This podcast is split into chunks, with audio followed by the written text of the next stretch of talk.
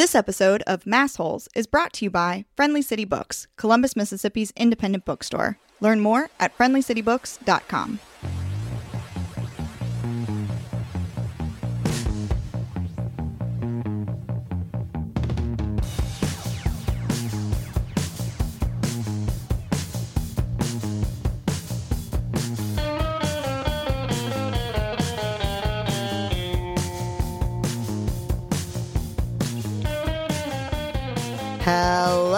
everyone, and welcome to Maasholes, the Friendly City Books podcast where we talk all things Sarah J. Maas. I am your host, Caroline, and with me today is Aislinn. Hello again. Hi, Caroline. So, today we are talking about Crescent City 3 House of Flame and Shadow. This is what we have been working towards this entire time. It is finally here. We have the book, we have read the book, and we have feelings and we have thoughts. Lots of feelings. I thought this book was fantastic. Same. I know that's kind of an unpopular opinion with people who really love ACOTAR. Yeah, I think there's a lot of people who are upset that this isn't an ACOTAR book. And I think that because the last one ended with Bryce in Prythian in the Night Court, I think people thought it was going to be much more ACOTAR than it really was.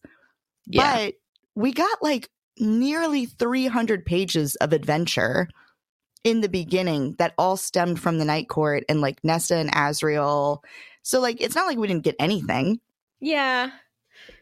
I mean, we got a lot of side characters. We did. It definitely was a as you were saying a very classic spin-off where you didn't get any main characters for the most part, but you did get a lot of side characters. And like classic television spinoff where the characters that you really want to cross over just had a too expensive price tag. Yeah. She could not afford to put Rhys and Feyre in Crescent City.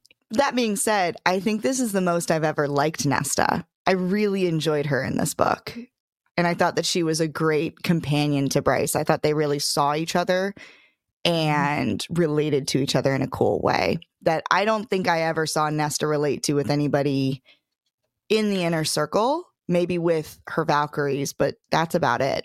Yeah, I think that of all of the characters that are in this world that Sarah J. Maas has created, Nesta and Bryce are a lot alike. Mm-hmm. They both have that kind of self-destruction vibe. So I think I think they of all of the characters would have gotten along the best. So it makes sense as to why she put them together. Yeah. I do think another variable to why people maybe had opinions that are different than mine about this book is that it is not super romancy. There's like little to no romance, I feel like. And it is not only extremely fantasy, but it is very, very sci fi. Yeah. And I know that when I was, you know, reading Crescent City 1, I was like, oh, this is very like mystery, noir. And then Crescent City 2, I was like, we're verging into the sci fi territory here. And I think this book went full sci fi. Obviously, it's set in a fantasy world, but that genre bridge has been gapped. the two genres have been bridged in Yes. this book. Yes. And it is sci fi and it is fantasy now. And I personally love that. But I also understand if, you know, not everybody is a sci fi reader and maybe that might be a bridge too far for them. Yeah. But I loved that this book had a ton of lore in it. We got so much backstory on the world, the history of things. We get Jesiba's backstory finally, which was fantastic. We get sword lore. We get the origins of the Starborn Fae. There is so much rich story building. I feel like we get even more of the backstory of Prythian, Mm-hmm. and then we get a lot of the backstory for the Crescent City world. And I love that.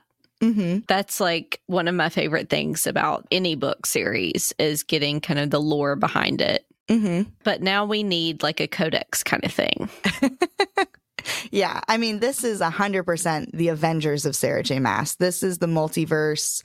So not only are we learning more about Crescent City and Midgard, but like we also get so much more about the Throne of Glass world in this. And obviously, like I have not read Throne of Glass. So all I know about Throne of Glass really comes from this book. But there are many conversations in here about how there's the Fae that we know from the world of Prythian mm-hmm. or the Fae homeland, as they call it. And then there's also the shifter Fae, and that the shifters are Fae who came from a different world. And from my understanding, that is Throne of Glass. That is the Throne of Glass world. And there there is a great connection that those of us that have read Throne of Glass get later in the book. there was internal screaming.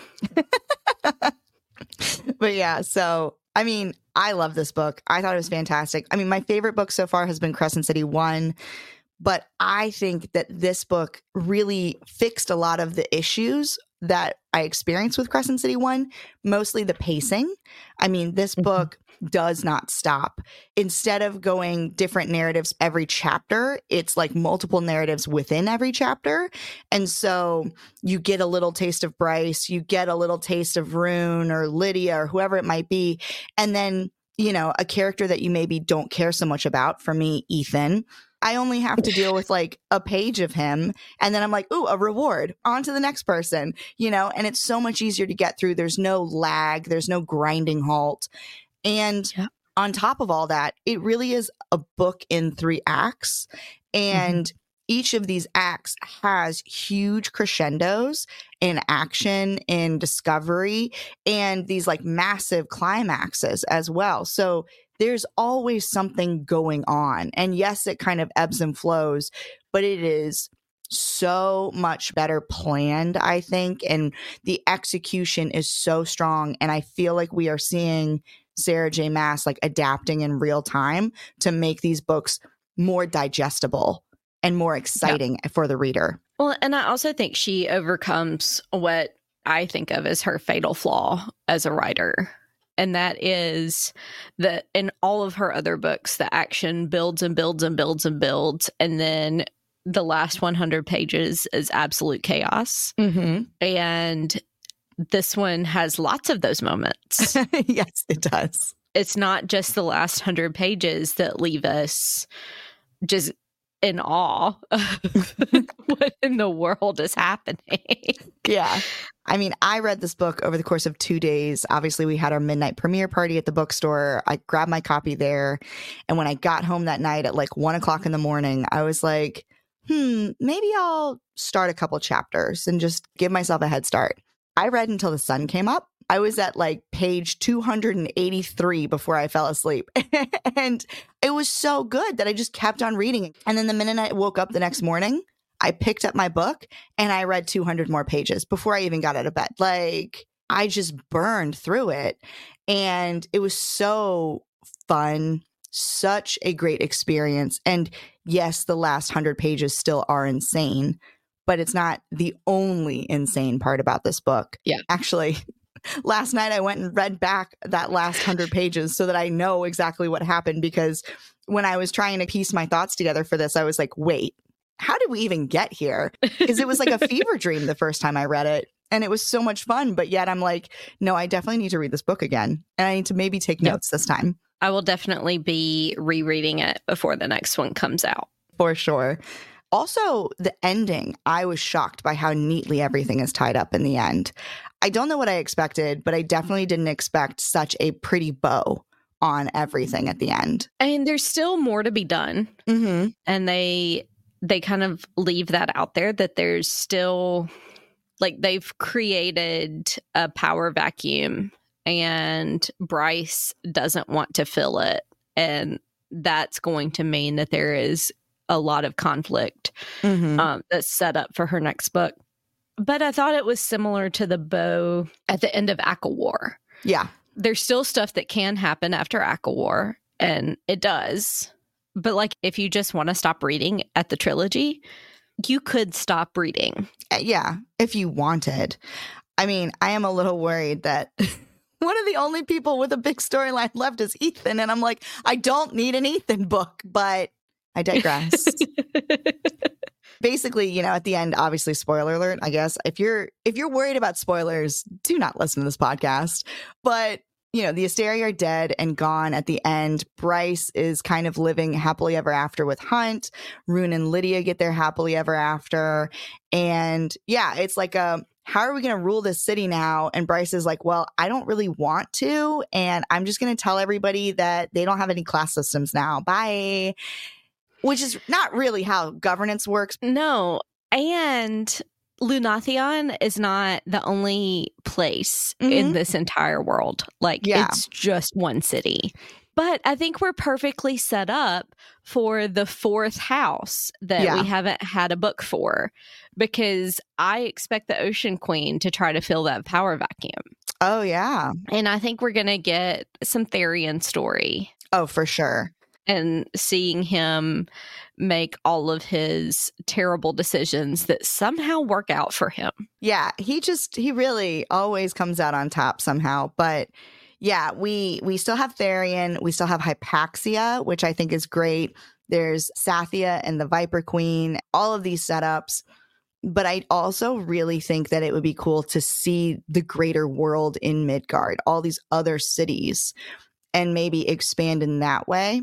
And, yeah. you know, maybe go to a new place, try a new thing, or meet a new baddie, you know, that we really need to be worried. Or maybe we've already met the baddie and it's the Ocean Queen. It could be. I don't know. So, like, part of the lore that I am fascinated by mm-hmm. with the Ocean Queen is that the mares and the ocean creatures predate the Asteri's takeover of yeah. that world. And, like, what in the world have they been doing for the last, what, 50,000 years or something like that? Yeah, I think that's the most interesting thing is that, like, they're not the Vanir who came here. They were already in this world and that it seems like we're getting clues that there was some sort of maybe an ancient civilization of some form that was tied to them because there are like roads underneath the water at one point i think Tharion says and there's like word marks under the water and all these things so like there is a ton of backstory there that we have the like preliminary setup for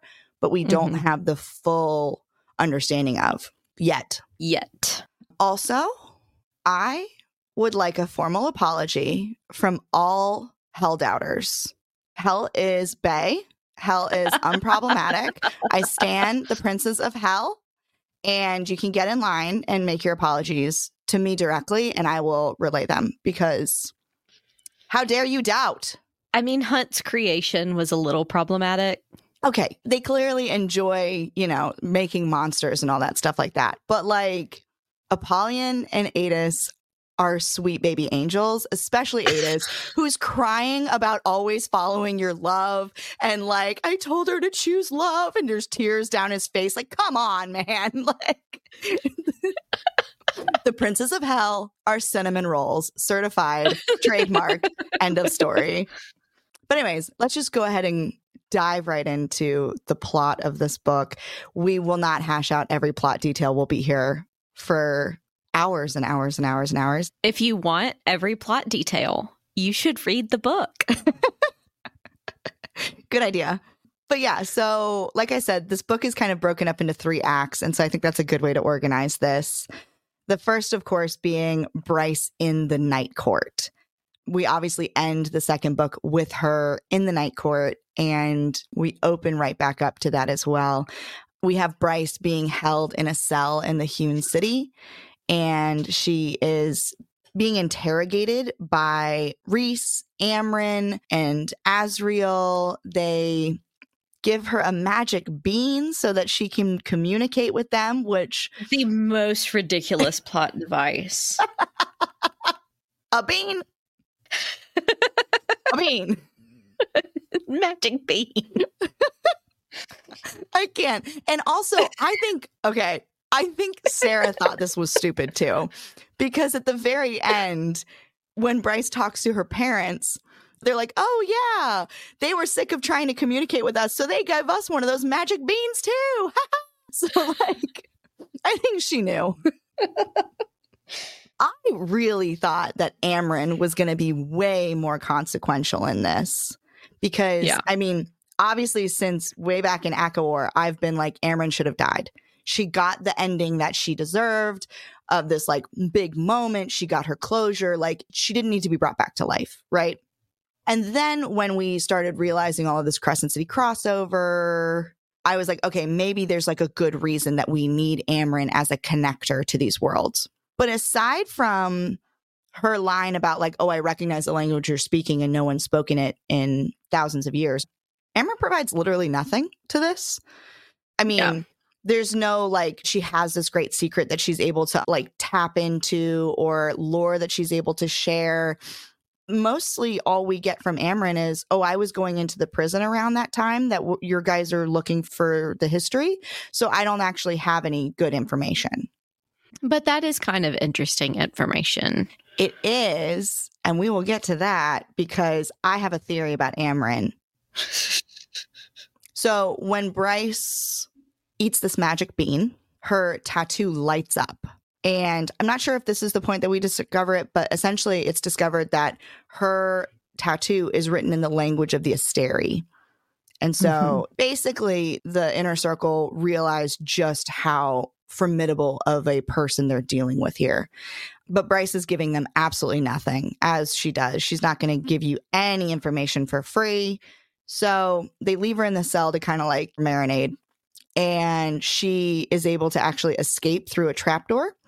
Guided by her light, she goes down there and she finds this tunnel system, and her light is kind of pointing her in all these different directions. And Nesta, and later it's revealed Azriel as well, find her down there. And they end up going on this kind of mini quest to see where the light is taking them and maybe find a way out of the tunnels. And along the way, they stumble onto a Middengard worm, which I thought was a very fun callback to ACOTAR. Nesta uses the Dread Trove's mask to defeat this worm after an extended battle scene. And I thought that this was a fun, like, first introduction for Bryce into the Dread Trove, like what these pieces are, other than the horn that she's mm-hmm. been able to use, and what can the mask do. Right. So the tunnels have all these like paintings and carvings throughout that seem to be kind of telling the story of something. You know, it feels very important. And Bryce occasionally will look up and be like, oh, I see this moment. I see these flying horses or whatever it might be. And so it's clearly, in my mind, a history of the Fae and the actual process of going to Midgard. But so they finally get to this door that has a eight pointed star on it that's warded and only Bryce can open it. So she does. And inside is essentially like this starborn secret cave, if you will. And there is basically a hologram of Princess Selene, who we know is the daughter of Theia. And here we get sci fi, like straight up sci fi. We're getting Obi Wan, you are only hope. like full yes. on. And this is when Bryce discovers the true origins of the Starborn Fae. And this is our first massive drop of lore. Mm-hmm. So we learn that the Asteri once ruled Prythian. At that time, they were known as the Daglan, which we've heard about the Daglan briefly in ACOTAR, but they had been overthrown by the first and last High King of Prythian, Fionn. Now, Theia is the wife of Fionn. So she is the queen of Prythian. They have two daughters, Selene and Helena. And Theia, the story goes, as Selene says, wanted power. And she killed her husband in order to seize his throne. And she wanted her daughters to rule as well. And as it says, one world for each daughter. So she enlists the help of her general Pelias, and they cross into the world of Midgard, and they wage war on those who are already living there. Only then did Theia and her daughters realize that Pelias was working with the Asteri to lure them to this new world. So Theia decides to fight against the Asteri in Midgard, but tries to send her daughters back to the Fae homeworld she splits her starborn powers between the two of them and gives them each a piece of the dread trove. But only Selene makes it back to Prythian. And Helena stays in Midgard, and we know that she is forced to marry Pelias and thus the origin of Bryce's lineage.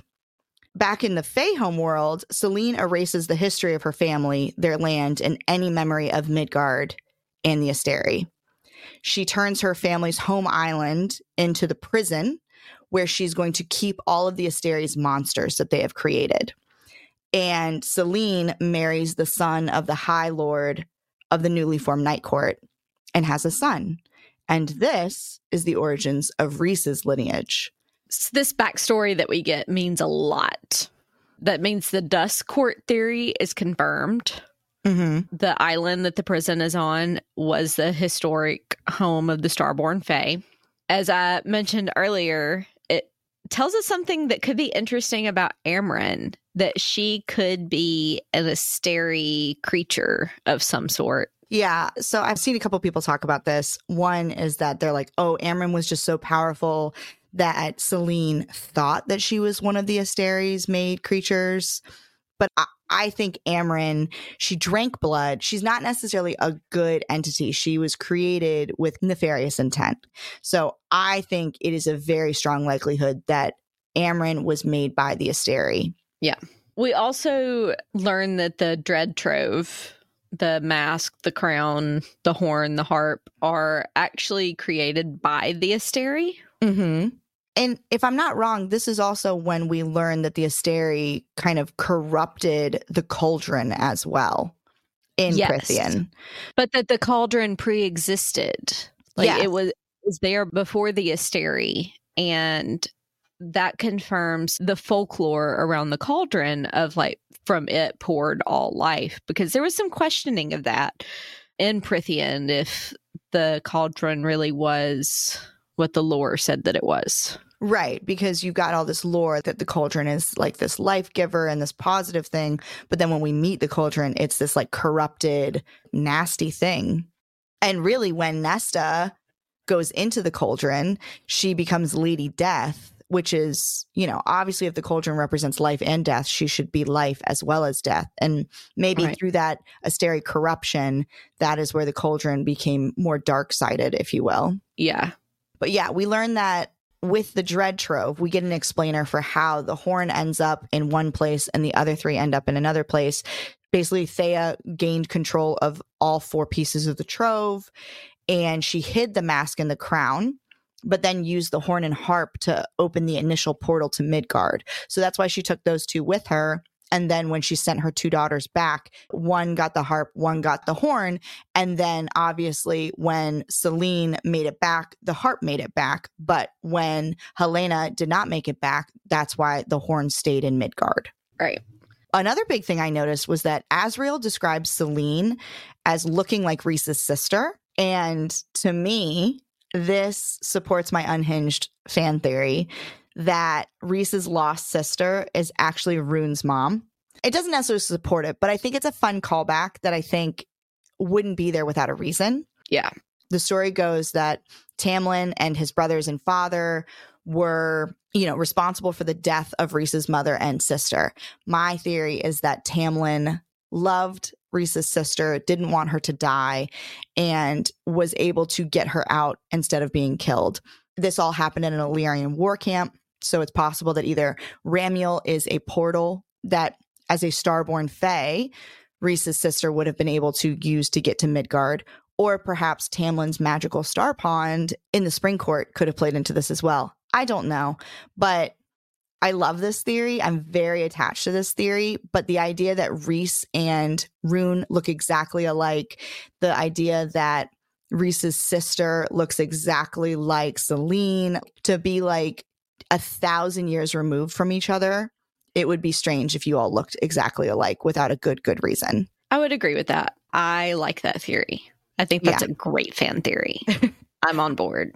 Another fun nod that I noticed was that Selene says that the Fae who went to Midgard were from her land, so the Dust Court, but also fire haired Fae from farther south. And that is obviously the Autumn Court. And I think that's also where we get our Autumn King from and why he pulls that title is because his they come from the Autumn lands. And I thought that that was really fun and a good confirmation because the whole time I was like, we have an Autumn King and an Autumn Court. They've got to be connected. Yeah, and that was always one of my fan theories is that Mhm. they they were definitely related in some way. And we get that confirmation and that's very fun. So Bryce and Lucien are cousins. Aw. but they didn't get to meet, which is a, a crying shame. Because Lucien was busy with his weird thruple off in the netherworlds, wherever they are. Get it together, bro. Oh, Lucien. I can't. Most tragic character. I just want Lucien to be happy. So in my mind, Tharion and Lucien are like the exact opposites, where like nothing ever works out for Lucien Uh-huh. and everything works out for Tharion. So what would happen if they were on the same team? I now need to see this. Sarah J. Maas, if you ever listen to this podcast, please make this happen. Just a little novella. It'd be great.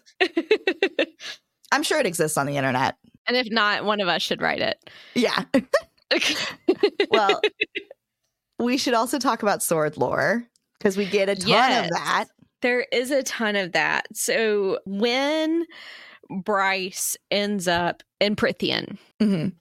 the Star Sword reacts to Azriel's dagger truth teller. And it's like they're calling to each other. And you almost get Lord of the Rings One Ring vibes. Like if you have both of them, you have this immense weight on your shoulders because they just want to be together Uh-huh. because they take the star sword away from Bryce when they put her in the in the dungeon. And they also recognize the star sword is also known as Gwydion and Prythian, which is the sword that they were looking for during Silver Flames. hmm So it's this legendary lost sword. And on Bryce's side in Midgard, there's a prophecy among the Valbaran Fae that says, When sword and dagger are reunited, so shall our people be. So we have these two prophecies, these two legends from both of these worlds that have just collided in the Star Sword and Truth Teller, the dagger. hmm So during the whole adventure in the caves until they find Selene, Azriel's carrying both. And we learn that they are Asteri weapons that were created for essentially the Asteri to use against each other. hmm I don't know if we we know that for sure, but like that that may be my theory. And it makes sense. Right. Like when you're that powerful of beings and you don't always get along, you're going to make weapons to use against each other. yeah. You need contingency plans. Yeah.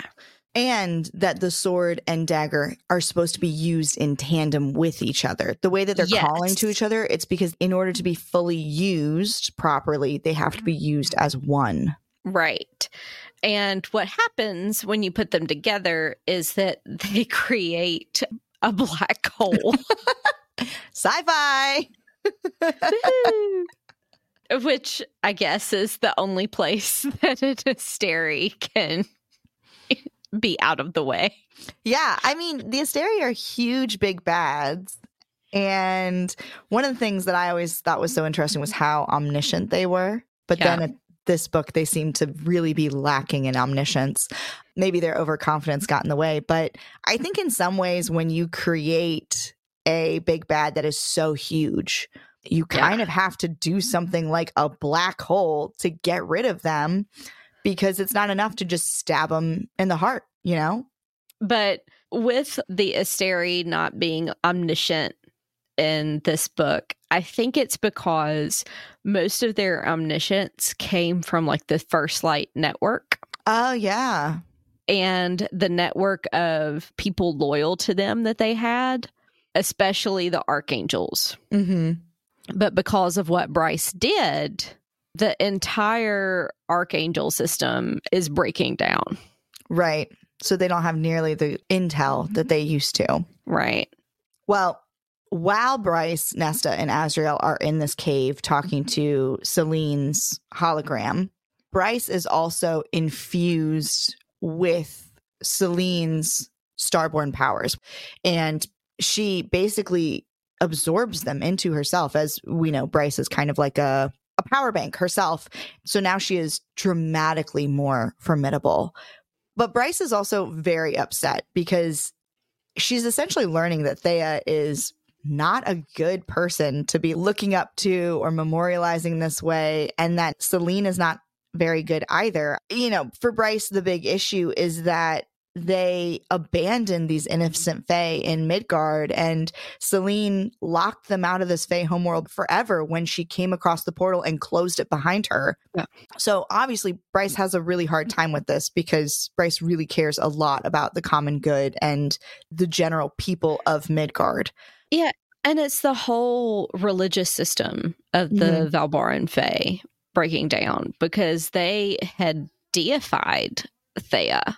And when she learned from Aidas the truth of like that Pelias is not actually good and that the true heroes of the story are the women and that the women are the heirs of this power, I think that it really painted it in a really positive light.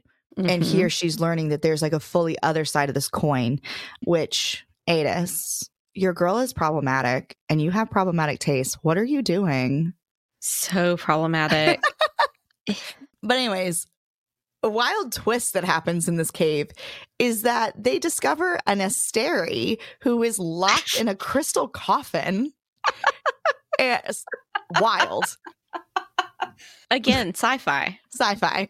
So she's been there just this whole time. And Bryce is like, let's free her and talk to her. Which, what? Why? So they release her, they start talking to her. Obviously, that doesn't work.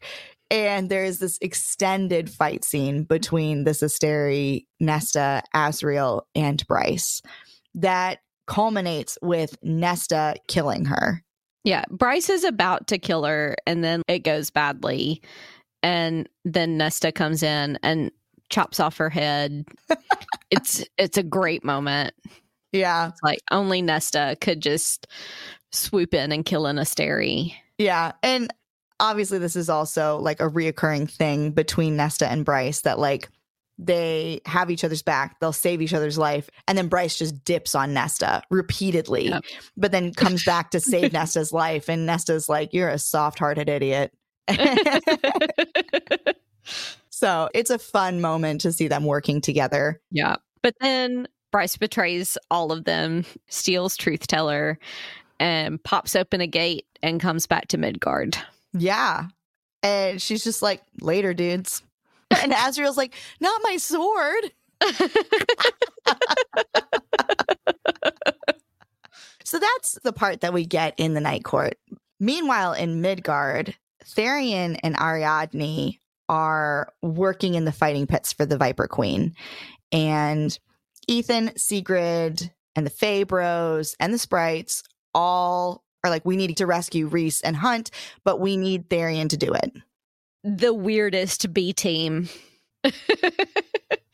So they go to the Viper Queen to try to get them freed so that they can use Tharion and Ariadne to help get their friends away from the Asteri.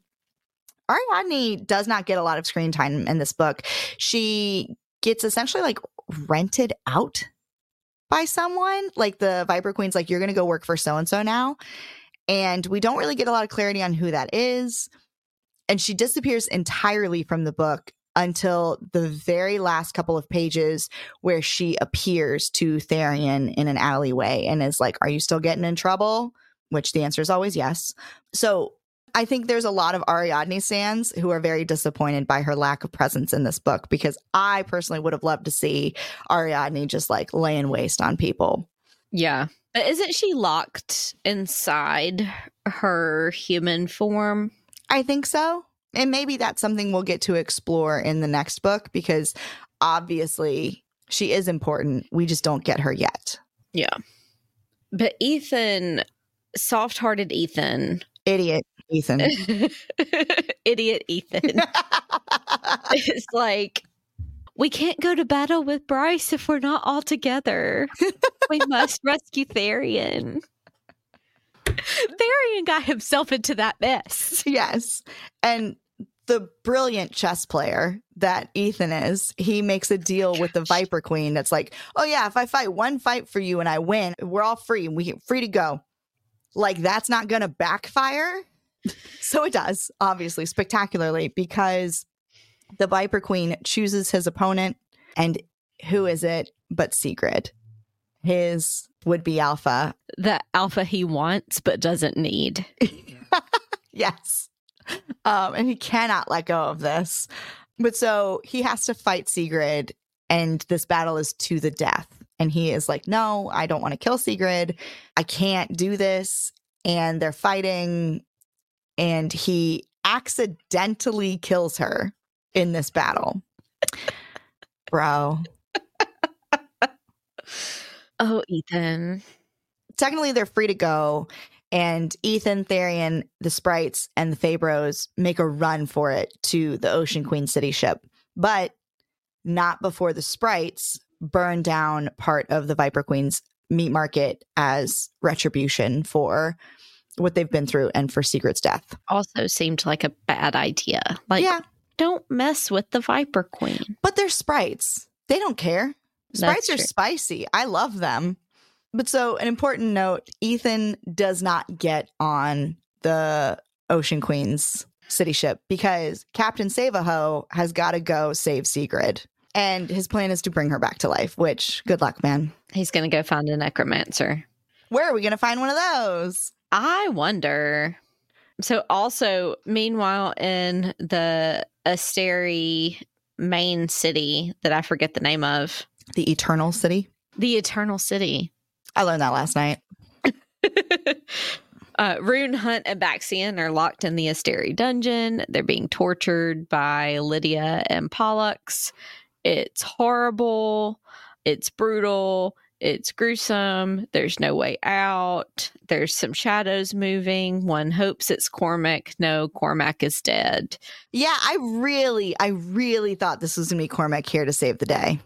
But But no, instead, they're it's which, for as dark as this moment was in the prison, I actually thought that this little moment with the Princess of Hell was really funny and like a kind of comedic Yes. levity because Apollion shows up and says, Where's Bryce? And Hunt's like, She's not with you. She was supposed to be going to hell to find Aidas. And this is when they all kind of realize that like Bryce didn't go to hell. Yeah. Which, you know, is devastating for Hunt because he's in this really rough situation and doesn't know where Bryce is. But they're like looking at each other like, we've lost Bryce,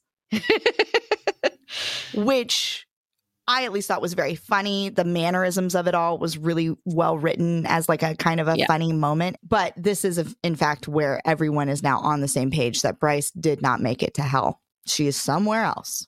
But Lidia, though her cover is still intact, she keeps trying to figure a way out for the boys. Mm-hmm. But she knows that her cover won't be intact very long because the harpy who she killed at the end of book two isn't actually dead. They had been working to bring her back to life using Hunt's lightning.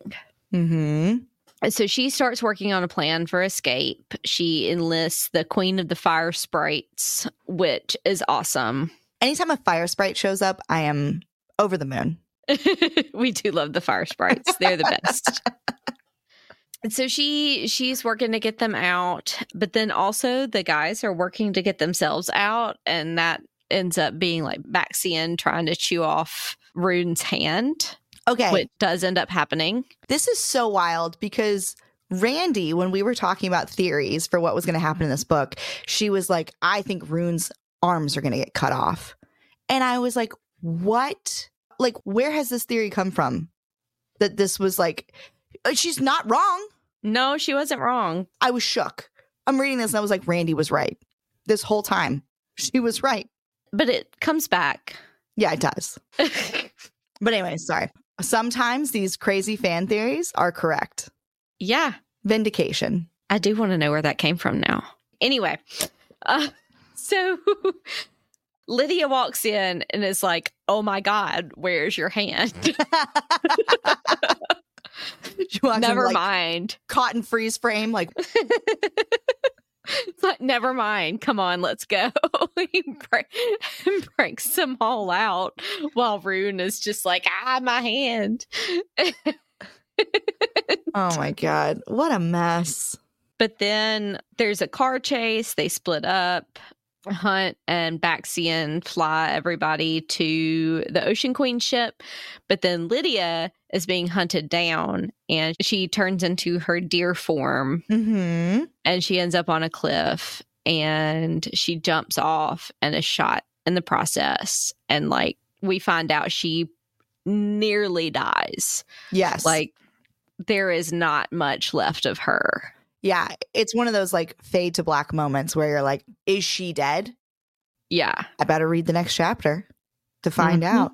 But yeah, it was a it was a real rough moment for Lidia. And I mean it is her own lackeys from the Asteri who are hunting her down. They are of Yeah. course very angry and betrayed by her and it's Mordoc and these wolves and they're very formidable and the imagery of these wolves hunting down this deer is very, you know, significant I think to the story and like a really vivid depiction of this situation. And Yeah. so for her to take this giant leap of faith of just, I'd rather be dead than in these people's hands because she knows what they do. So Yeah. protect Lidia at all costs.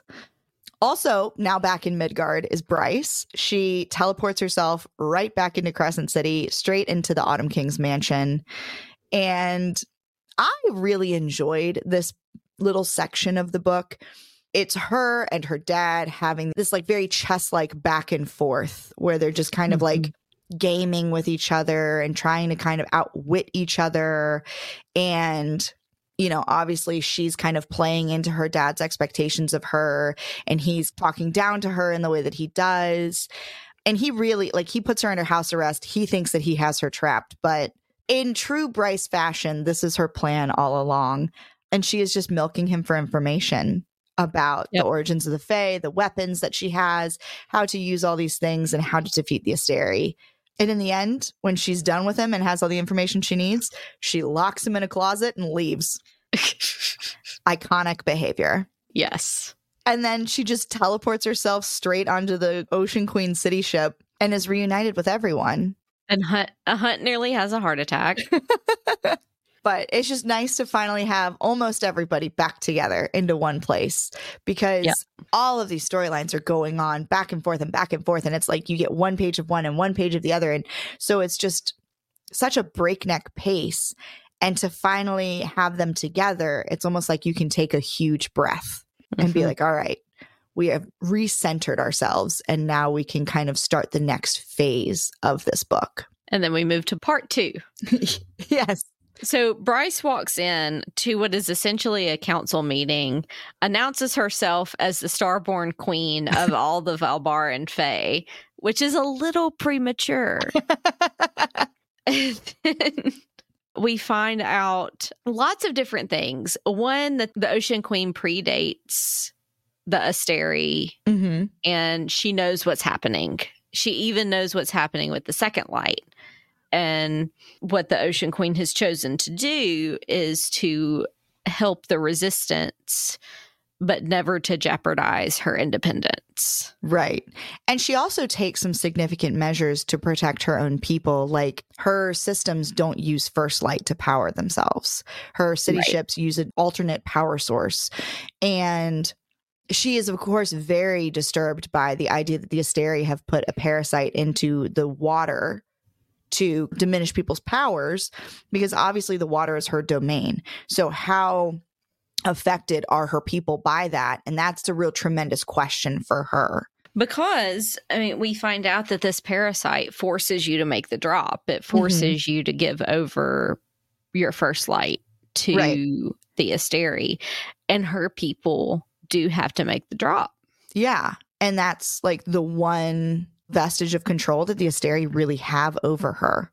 We also find out why Lidia has been working with the resistance. Oh my God. Big reveal. This is like the biggest reveal in the book, I think.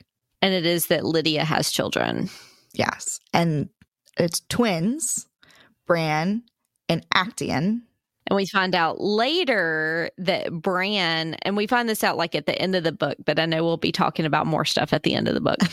but we found out later that she named Bran Bran because he's named after Brannon, her ancestor. But this is where it ties into Throne of Glass. And this is where our Throne of Glass girlies get really excited because Brannon is also Aelin's ancestor. And later on, when she finally is able to really assume her full powers, she makes a quip like, oh, it's just, you know, old bloodline. What can I say? Yeah. Very old bloodline. Yeah, which is just such a huge callback, obviously, to yeah. this lineage and legacy. But the reason that Lidia's children are on the city ship is because she became pregnant during a rite, kind of not unlike the spring rite that we saw in ACOTAR. Yep. Lidia finds out that she's pregnant. She wants to keep mm-hmm. these children as far away from the Asteri and Pollux and all of these evil doers that she's kind of surrounded by. So she flees to the Ocean Queen, makes a deal with her that she can give birth on the ship and that the Ocean Queen will keep her children safe. But in return, Lidia needs to turn and be a double agent and work for Ophion. And so we find out essentially that Lidia's true boss is the Ocean Queen. That's who she answers to 100% because her primary goal in everything she does is for the betterment and protection of her children. Mm-hmm. And I think really this is the moment where Reese realizes how much more there is to Lidia. And I think Reese always really questioned Lidia's motives. Like, sure, she's a double agent, but what's stopping her from just going back to the bad guy's side? Yeah. And I think that seeing this depth to her person and this backstory and her true motivation, which is to keep her children safe, I think he realized, like, no, I really can trust that this is the right side that she's on. And I thought it was really great though, because Lidia has a really fantastic line that's like, oh, so now that I'm a mother, suddenly I'm like worthy and I mean, Lidia really gives it to Ruhn, and I love it. I mean, Lidia is far and away one of my absolute favorite characters in this series. And I think this book really allowed Lidia to shine as a main character and not just as a supporting character because we yes. get her perspective in this book. We are inside her in many of these chapters. And I thought that that was just such a treat to be able to see like her inner machinations and why she's mm-hmm. doing the things she's doing and the interplay. And yeah, I don't know. I just love Lidia. I mean, there are a lot of people that would say that Lidia carried this book. Oh, yeah. she's fantastic. So the Ocean Queen is kind of. She works for the resistance, as we said, but she kind of is still trying to make sure that she's protecting herself and her people first and foremost. And so, with all of these rebels on the boat, these people wanted by the Asteri, Tharion, who's causing all sorts of trouble, she's essentially saying, like, I'll take you guys to where you want to go, but that's as far as I'm going. And Tharion, in particular, she says, like, you're under house arrest here. You're not leaving this boat.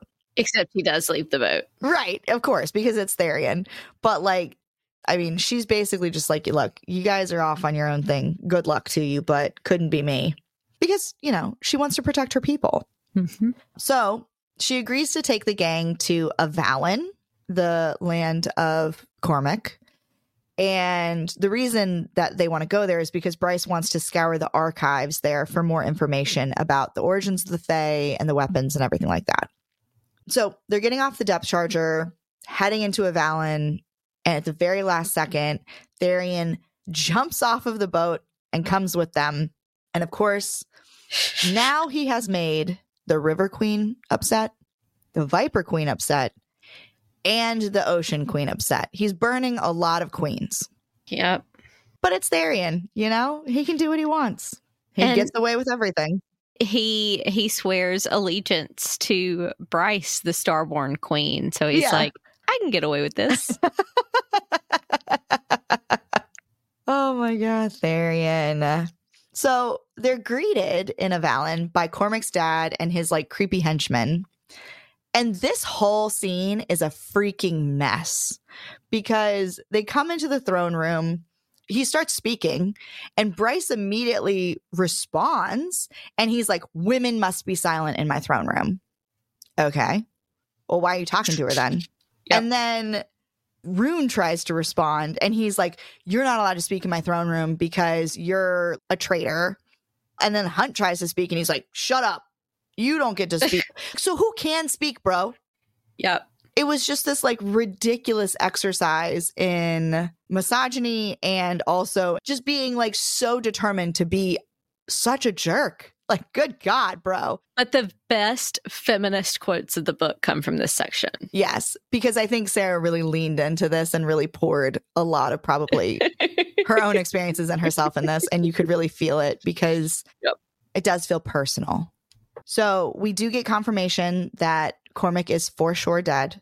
And suddenly, out of nowhere, they bring Tristan Flynn's sister out, Sathia.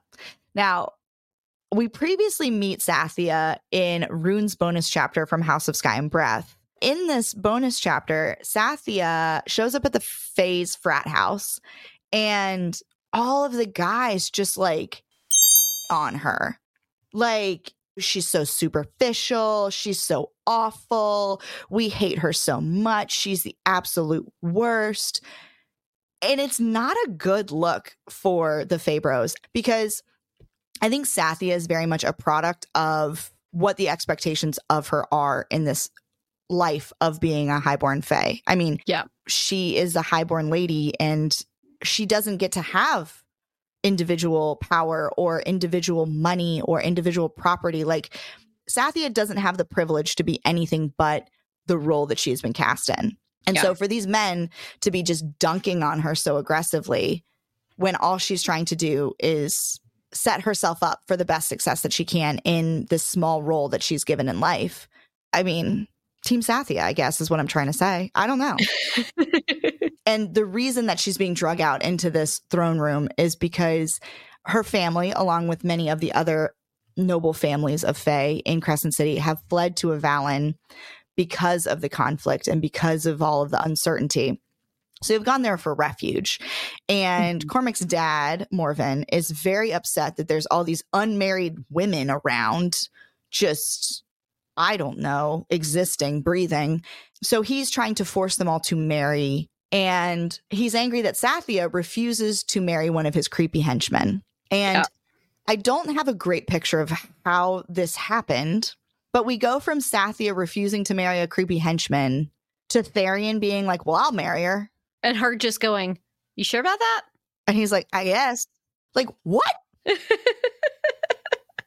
Again, it's Tharion. So, you know, but it just came out of nowhere. Yep. But it adds a fun dynamic that I think we will see play out in the next book. And I'm excited to see it. Yes. So the main reason that they're going to Avallen is because they want to visit the Cave of Princes, Mm-hmm. which is where Ruhn found the Star Sword. And Bryce's expectation is that the Cave of Princes is going to be a lot like where she found Selene's power. Right.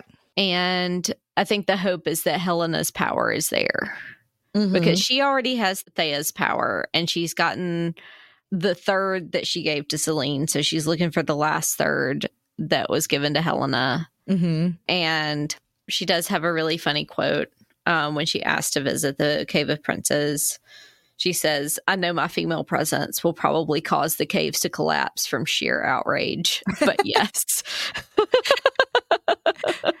Yes, because of course women are not allowed to access the archives or the Cave of Princes because it's Avallen. because it's Avallen, but also because Pelias set it up that way Mhm. so that no female descendant of Theia's would be able to access this power that would rival the Asteri's power. Mm-hmm.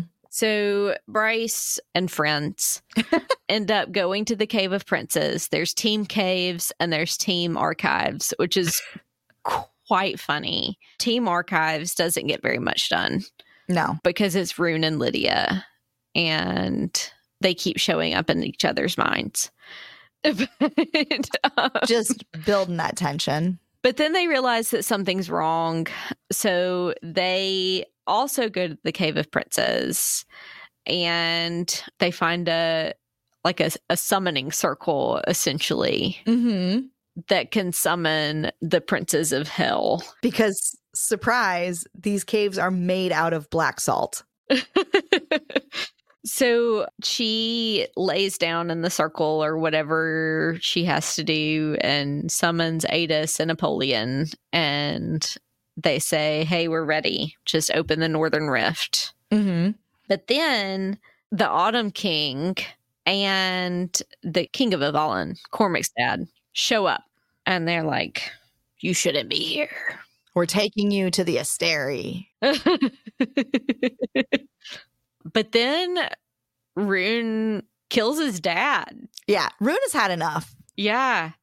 I mean, all of those years of abuse. Mm-hmm. And he just, he's like, I'm done. Yeah, it's it's a really huge moment when you're reading it and you just see like Ruhn be able to like seize his power back from his father. Yeah. But also immediately after, Bryce also takes out Cormac's dad. Yes. She has a great line. She says, I am queen, I am judge, jury, and I'm your motherfucking executor. And then takes him out. And it's an iconic, iconic moment. Yep. And she stabs him with truth teller, and it's just it's the end of these Yeah. Fae kings. And now Bryce truly is the starborn queen of all of the Valbaran Fae. Yes. But then, like, the castle collapses. They're left with a mess. Uh, Avallen really goes through a lot of changes throughout this book from the moment Yes. we meet it until the very end. It feels very much that Avallen is tapped into the starborn power in a way that nowhere else is. And it is physically affected by all Yes. of these tremendous power changes and movements. But this also is a callback to what they learned from Selene is that the land itself in these island fey kingdoms is dramatically connected to its rightful ruler. Mm-hmm. So when Bryce becomes its rightful ruler, the land responds to her Mm-hmm.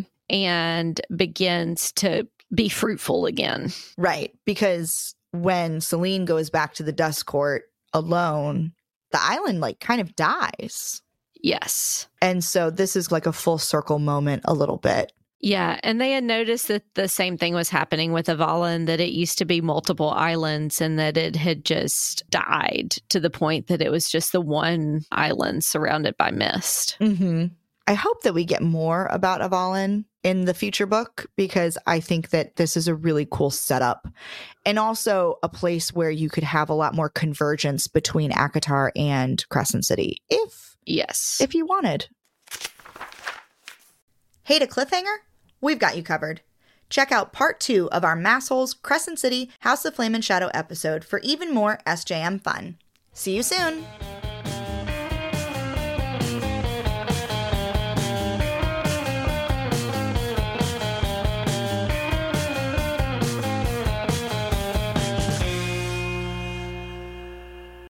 Today's episode of Maasholes is produced and hosted by Caroline Barbie and co-hosted by Aislinn Kopp. Music by Hartle Road.